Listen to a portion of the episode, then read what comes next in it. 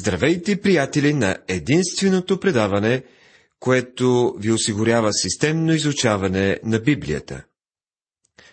Унези от вас, които са постоянни, свидетелстват в своите писма за това, че са задълбочили упованието си в Бога.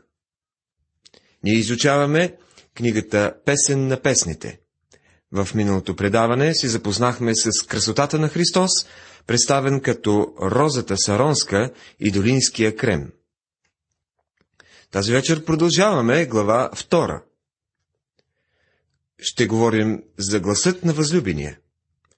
Гласът на възлюбения ми, ето, иде той, скача по горите, играе по хълмовете. Гласът на възлюбения ми, Господ Исус, каза следното за своя глас. Моите овце слушат гласа ми, и аз ги познавам и те ме следват. И аз им давам вечен живот, и те никога няма да загинат, и никой няма да ги грабне от ръката ми. Евангелие на Йоанн, 10 глава, 27 и 28 стихове. А в 8 стих на втората глава си казва гласът на възлюбения ми. Ето той иде. Един ден отново ще се чуе именно гласът на Божия син. Църквата се състои от хора, които са чули за него. Чули сме за смъртта му и погребението, за възкресението му. Доверили сме се.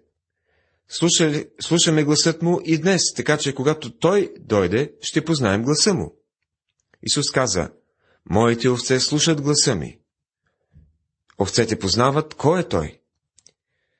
Когато Господ Исус дойде, сам Господ ще слезе от небето с повелителен вик, при глас на архангел и при Божията тръба.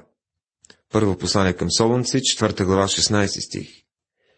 Вика, гласа и тръбата са все неговият глас.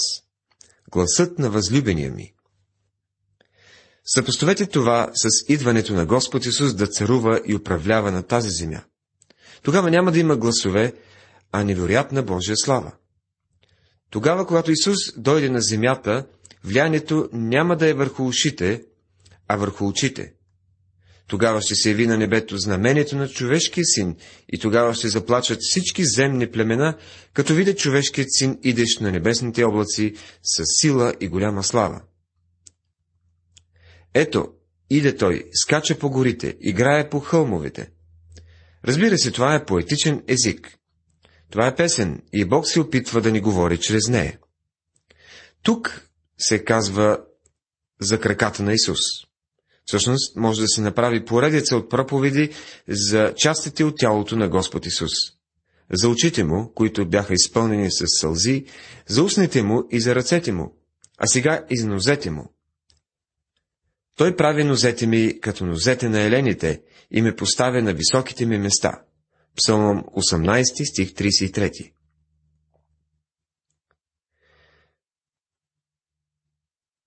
Псалом 22 е озаглавен Кошутата на зората.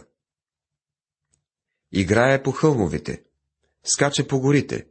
Този псалом разкрива Господ Исус в деня на скръпта му, на страдание и смърт на кръста.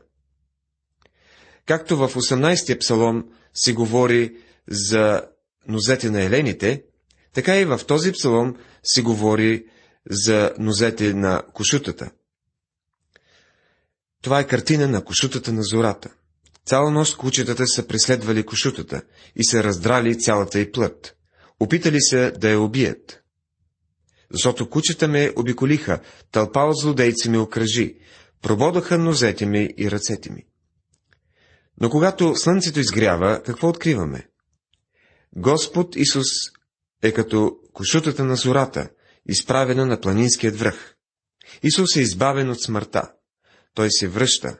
Той скача по горите, играе по хълмовите. Това е една прекрасна поетична картина на Господ Исус Христос и Неговото завръщане на земята. Ерскин изразява това последният начин. Когато безброй препятствия изправиха лице пред моя скъп Спасител, той ги взе и направи си от тях трамплин, разчиствайки пред нас всяка пречка. Той взе препятствията, изпречали се пред него и ги превърна в мостове. Исус проправи път за нас И той самият стана пътя. Това е картина на неговото завръщане. Той, който е кошутата или сърната или младият елен, който подскача по бърдата и хълмовете на планината. И той се приближава до нас, гласа на любимия си чувам, над планините и бърдата, високо над скалата на вината и над морето на тъгата, той скача и лети, за да ме освободи. Чуйте деветия стих на втората глава. Възлюбеният ми прилича на сърна или на млад елен. Ето стои, зад стената ни гледа в прозорците, надзърта през решетките. Песен на песните, 2 глава, 9 стих. Днес той стои зад стените. Той отиде, за да седне на отдясната страна на Бог Отец, а ние сме тук долу. Както когато той отиде на планината да се моли, след като беше нахранил петте хиляди човека, а неговите ученици бяха долу край Галилейското езеро, хванати от силна буря. Същото е и днес. Аз съм тук, долу, и се боря с бурите и ветровете, а той е горе от дясната страна на Бога. Той е от другата страна на стената и всичко под това слънце се опитва да ни държи далеч от него. Света, плата и дявола. Но той все още продължава да се обръща към нас със същите думи, както и към Захей. Захее, след скоро, защото днес трябва да пристоя от дома ти. Той все още ни казва, че иска да влезе и да вечеря с нас, както отиде в дома на този бирник и имаше общение с него. Той ще дойде и пред теб, ако го поканиш. Той е онзи, за който Ян Кръстител каза. Посред вас стои един, когато вие не познавате. И днес света не го познава. Той е зад стените, стените на индиферентност и бунт срещу Бога, стени на греха. Сега следва песента на неговото завръщане. Проговаря възлюбеният ми и казва, Стани, любезна моя, прекрасна моя, и дойди, защото ето, зимата измина и дъждът престана и отиди си, цветята се явяват по земята, времето на птичето пеене пристигна и гласът на горголицата се чува в нашата земя. По смоковницата зреят първите и смокини, и лозята цъфтят и издават благоухание. Стани, любезна моя, прекрасна моя, та дойди. Песен на песните, глава 2, стихове 10 до 13. Христос възлюби църквата и предаде себе си за нея. И ще я представи пред себе си църква свята, чиста и без недостатък. Всички ние си, вярващите, си нуждаем от това пречистване. Той ни очиства и освещава с водно умиване чрез Словото. Това е и причината да изучаваме Библията. Той иска да ни представи пред себе си църква без петно и бръчка. Той иска тя да бъде свята и без недостатък. Затова той я вика, стани, любезна моя, прекрасна моя, да дойди. Защото ето зимата измина. А всички ние знаем, в този свят е много студено. И дъждът престана и си отиде. Тоест, бурите на живота ще отихнат. Приятелю, преминаваш ли през трудности? Христос каза, че ще има такива трудности. В света имате скръп. Евангелие от Йоанна, 16 глава, 33 стих. Но не се обезкуражавай, ако имаш проблеми. Това е един от белезите, че принадлежиш на Исус, че си Божие дете. Когато Той дойде отново, всички трудности ще си отидат. Ще изтрие всичките сълзи от очите ти. Всяко наранено сърце ще бъде изцелено. Всяка тъга ще изчезне, когато сме в Неговото присъствие. Цветята се явяват по земята. Когато Господ Исус дойде за своите си, Той ще ги вземе от земята в красивия дом, който е приготвил за тях. Времето на птичето пеене пристигна и гласът на гурголицата се чува в нашата земя. Това е един прекрасен израз. Времето на птичето пеене. Ще има доста песни, когато отидем в неговото присъствие. Забелязали сте, че в началото на разказа на Евангелието има много песни и хваления. Доктор Лука е авторът, който започва най-отдалеч разказа за раждането на Христос и е записал доста от песните.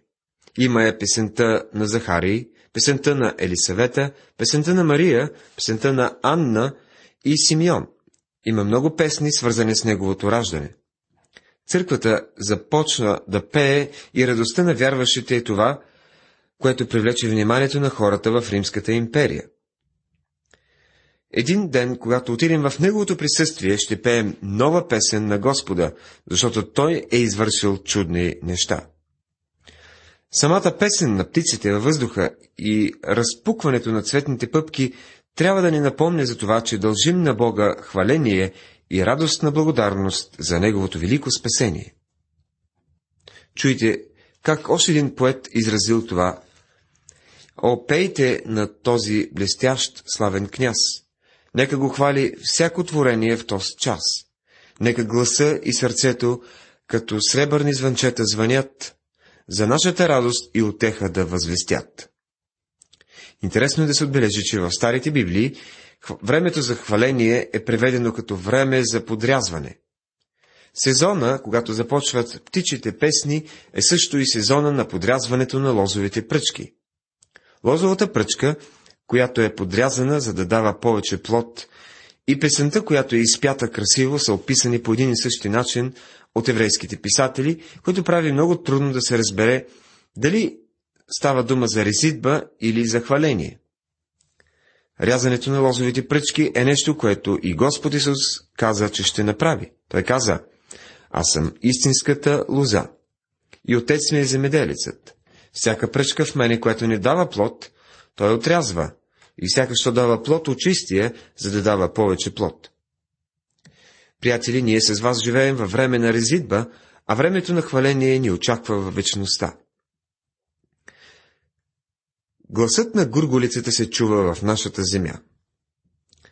Гурголицата е див гълъб, който в наши дни е широко разпространен. Гълъбът винаги е бил емблема на мира. Причината за това е, че гълъбът бе онзи, който излетя от ковчега на Ной и се върна с маслинина клонка в уста, след като престанаха водите на потопа. Това послание беше послание на мир, защото Божият съд върху човеците беше приключил. Също така Горголицата говори за нашето спасение, което е завършено, защото Божието осъждение е вече минало. То е минало поради това, което Христос направи на земята. Приятели, греховете ви са или върху Христос, на кръста, или върху вас. Ако греховете са върху вас, ще отидете на съд пред Бога. Ако сте се доверили на Христос, греховете ви са там на Неговия кръст. Той ги понесе вместо вас и понесе и наказанието за тези грехове. Чрез вяра вие получавате спасение. Гурголицата говори за мира, който той изработи за нас. Горголицата е ранобудна птица. Тя е първата птица, която става сутрин. Тя известява идването на новия ден. Исак Уотс изразява това. Очевидно той е прикарал доста време, изследвайки песен на песните. Ето, зимата вече отминава, мъглите отлетяха, пролетни вестява. Скрита нейде горголицата запява, за нова радостна година известява. И когато чуем Исус Христос да ни приканва, любима моя, ти стани и при мен дойди, сърцата ни литват бързи като вятърен повей и оставят всяка земна радост не иде долу да бледней. По смоковницата зреят първите и смокини и лозята цъфтят и издават благоухание. Това са белезите на идващата пролет. Стани, любезна моя, прекрасна моята дойди. А Исус Христос каза, отивам да ви приготвя място. И като отида и ви приготвя място, пак ще дойде и ще ви вземе при себе си, тъй, щото гдето съм аз, да бъдете и вие. Евангелие от Йоанна, 14 глава, 2-3 стихове. 14 стих говори за гълъбицата в пукнатините на скалата. О, гълъбице моя, в пукнатините на скалата, в скришните места на странините, нека видя лицето ти, нека чуе гласа ти, защото гласът ти е сладък и лицето ти е прекрасно. Псалмопевецът има подобна молба. Не предавай на зверовете душата на гурголицата си. Псалом 74, стих 19. Ще ни избави ли Господ? Писанията ни казват, че Той ще ни скрие в пукнатините на скалата и тази скала е символ на Христос. Той е скалата, върху която е построена църквата. Той понесе нашето наказание и ние можем да намерим покой в него. Това трябва да ни донесе не само удовлетворение, но и сигурност. Ако ти, приятелю, си стъпил днес върху тази скала, ти си в безопасност. Дори ако не го осъзнаваш, напълно пак си в безопасност. Гурголицата е също така и символ на Святия Дух. Той слезе като гълъб върху, върху Господ Исус. И всеки, който е в Христос, има този подобен на гълъб дух, обитаващ в него. Ако някой няма Христовия дух, той не е негов, казва апостол Павел в посланието към римляни, 8 глава 9 стих. И истинските вярващи са като гълъби в своята простосърдечност и нежност. Нашият Господ получаваше следното. Бъдете прочие разумни като змиите и незлобиви като гълъбе, гълъбите. Евангелие от Матея, 10 глава, 16 стих. Гълъбът понякога ни се струва, че е доста глупава птица. Можете да видите доста ударени от бързо движещи си коли гълъби, което говори, че гълъбът е една несъобразителна птица. Ние с вас не само трябва да сме добри като гълъбите, но трябва и да сме мъдри като змиите в този свят днес, или лесно ще ни сгазят. Гълъбът е плашлива птица. Господ каза, ще бърза да дойдат от Египет като птица и от асирийската земя като гълъб. И ще ги настане пак в къщите им, казва Господ. Книгата на пророк Осия, глава 11, стих 11. Гълъбът се нуждае от скривалище в пукнатините на скалата. Христос е красива картина на скалата, която бе наранена за нас. Както някой е казал, достигнах чак до сърцето на Исус през раната, причинено му от копието. Август Топледи е написал прекрасен химн, основаващ се на тази мисъл. Тя е известната песен О, прибежище добро. О, ти вечна канаро, ти разцепена за нас, в тебе да се скрие аз. Из Господните ребра кръв излезе и вода. Нека те да ме спасят и умият от греха. В скоротечния живот и когато вече в смърт, аз затворят те с очи, Господи, при мен бъди. Близо в този плачевен дол и пред съдния престол, о прибежище добро, о ти вечна канаро. Хванете ни лисиците, малките лисици, които погубват лузята, защото лузята ни цъфтят. Песен на песните, глава 2, стих 15. Тук в този стих се говори за малките лисици. Земеделците можеха да поставят ограда или да издигнат стена, която да предпазва от големите лисици. Но те имаха проблем с по-малките лисички. Тези малки създания се промукваха отдолу. Именно те правиха най-големите поразии, когато се промъкваха, като изяждаха грозето и изгазваха младите фиданки. Това е едно послание и към нас. Лисиците са подмолни грехове и лукави човеци, които подманват другите към нечести. И двете бяха изкарани на показ от Йоанн Кръстител. Относно фините, едва различими грехове той каза. Който има две ризи, нека даде на този, който няма. И който има храна, нека прави същото. Не изисквайте нищо повече от това, що ви е определено. Не насилвайте никого, нито наклеветявайте. И задоволявайте се с заплатите си. След това Иоанн Кръстител посочи с пръст към Ирод, който нашият Господ нарече тази стара лисица. И му каза, че няма право да има за жена чужда съпруга. Когато един проповедник казва такива неща, той става много непопулярен и, и приема голям риск. В отговор Ирод уби Йоанн Кръстител, като му отряза главата. Именно малките лисици са тези, които влизат в съвременните църкви и причиняват проблеми. Малките грехове развалят общението между вярващите и оттам цялостният ни християнски живот. Нека да вземем, например, малкият грях на нехайството. Прочие, ако някой знае да прави добро и не го прави, грях е нему, казва Яков в четвъртата глава. Ето една от тези малки лисици. Това е грехът на нехайството. Колко често виждаме, че трябва да направим нещо определено за Бога, но не го правим. Колко пъти сме се грешили по този начин.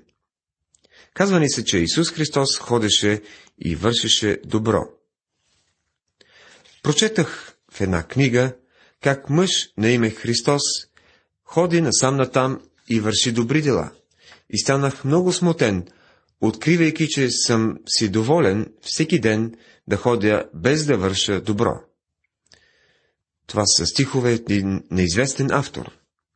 Колко често сме възнамерявали да напишем писмо, но не сме го направили. Колко често сме възнамерявали да направим нещо в полза на църквата, но не сме го пренебрегнали. Колко често е трябвало да се молим за някого, но не сме го направили. Чуйте думите на Самуил. Да не даде Бог да се греша на Господа, като пристана да се моля за вас. Първа книга на царете, 12 глава, 23 стих. Това са малките грехове на нехайството. Именно те развалят лозето. Ето още една от тези малки лисички. Всичко, което не става от убеждение, е грях, казва апостол Павел в послание към римляните, 14 глава, 23 стих. Когато правим нещо според както на нас ни се иска, но се опитваме да го изкараме като стъпка на вяра. Но дълбоко в себе си знаем, че това не е истинска вяра и че просто искаме да си постигнем своето. Това е грях. Това е една малка лисица. Тя се вмъква и разваля Божията работа. Опитваме се да се подпрем на това лъжливо твърдение и да запазим благоверен изглед. Казваме си, правя това, защото Бог ме води. А самите знаем добре, че това не е така. В посланието към римляни този стих ни предупреждава, че всичко, което правим не от вяра, е грях. Когато ние сме, когато не сме безпристрастни, това също е една малка лисица сред Божият народ. Яков набляга на това. Но ако гледате на лице, проявявате пристрастие, грях правите и от закона се осъждате като престъпници. Послание на Яков, 2 глава, 9 стих. На някои известни християни и служители им се е случвало това, за което пише апостол Яков. Разказва се за един такъв известен пастор, който отишъл в една църква, просто за да я посети и да чуе, за да чуе местния проповедник. Когато влязал, разпоредителя се държал много грубо с него. Той казал, почакай тук. След това се връща и казва, ами съжалявам, нямаме място за теб. Ще трябва да застанеш прав. Най-накрая. След това се загледал в него, за момент разпознал го и казал, о, извинете, господине. И веднага отивам да ви вземам стол и ще седнете най-отпред. Колко е трагично да видиш в някои църкви как богати или известни личности са уважавани, а някои по-бедни и невзрачни хора, които сигурно са по-добри християни, са изцяло пренебрегнати. Това е още една малка лисица, която сериозно вреди на Божието дело днес. След това идва една малка лисица, която ни кара да не даваме свободно на Бога. Разбира се, не големината на сумата има значение пред Бога, а отношението в сърцето и лицемерието. Ние всъщност лъжем и не даваме за Господа от обреченото. Лъжем, че ще дадем всичко, което имаме на Господа и пееме това в нашите песни. Именно тези малки лисици, приятели, унищожават много от Божият плод в нас днес. Уважаеми приятели, тази вечер в предаването говорихме за песента на Неговото завръщане и за малките лисици, които винаги са опасни за Христовата църква. В следващото предаване ще продължим тази глава. Бог да ви благослови!